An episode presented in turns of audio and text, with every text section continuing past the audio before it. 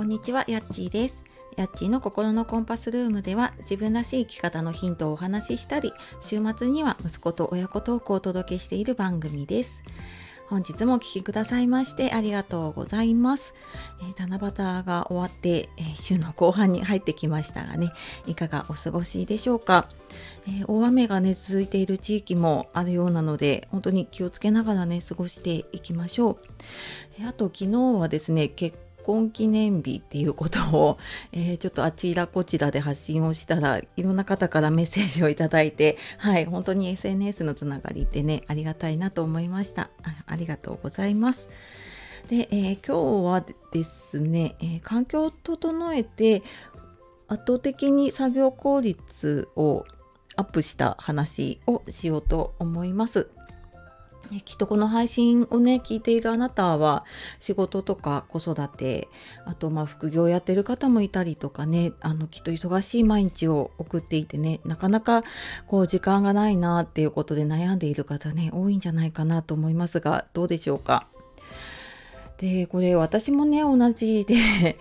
もうやっぱりね、1日24時間みんな同じ中で、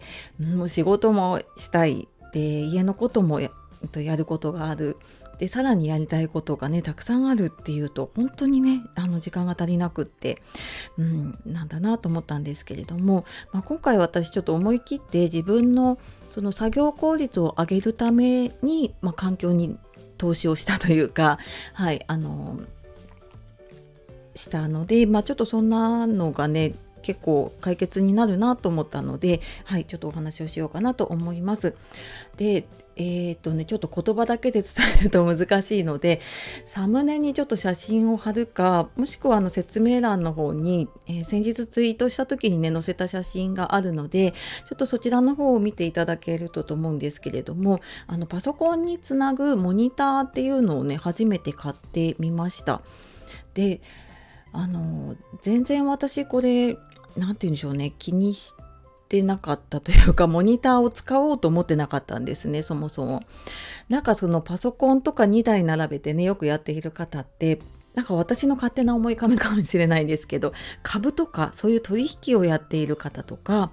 なんか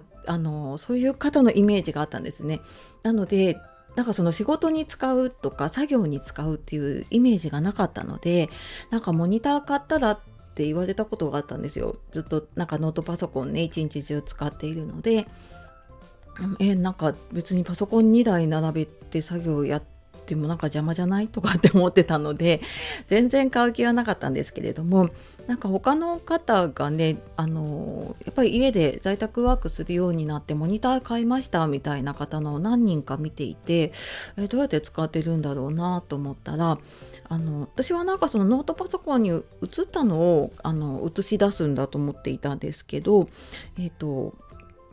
なんでしょう、画面を拡張できるんですね今ね。デュアルモニターって設定が、私 Windows なんですけれども結構簡単にできて、なので、2画面使える感じになるので、なんか片方で文字を打ちながら、結構いろいろ調べ物しながらね打ったりとか、あと何かもともと打ったものから、どこかにコピペしたりとかね、それをベースに他のものを、作ったりっていうこともあると思うんですけど、なんかそういう時に今までって画面切り替えたりとか、もしくは1画面を半分ずつとかに使ってたんですけど、なんかそれを一つの動作っていうのかな、自分の、一つの動作でできるので、なんか今まで私はパソコンでやりながらスマホで調べたりとかってしていたので、動作が一回止まっちゃうというか、違う動作に行っちゃうのが一つの動作というかね、画面は分かれてるんですけれども、ただほぼほぼ画面つながっていると同じような感じで使えるので、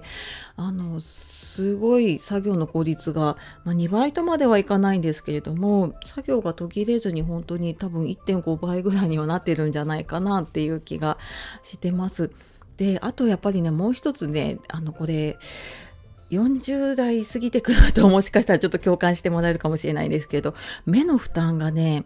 ぱり小さいノートパソコンだと、私はメガネを使ってたんですね。老眼鏡をかけてやってたんですけれども、もうそうしないと本当に見えなくて、ですごく見ようとするから、もうなんか肩とかもガチガチにね、肩こりとかにもなっちゃってたんですけれども、なんかモニターにすごく大きく映るので、買ってからはそのメガネをかけずにできるし、だからすごく目とか肩の負担もね減ったなって思っています。結果的にやっぱりね、すごく作業効率もだし、自分のモチベーションは上がるなって思ったので、なんかちょっと作業やりにくいなとか時間がかかるなって思った時に、その作業自体を見直すのも大事だけど、なんかちょっと環境に目を向けるっていうのもすごく大事なんだなと思ったので、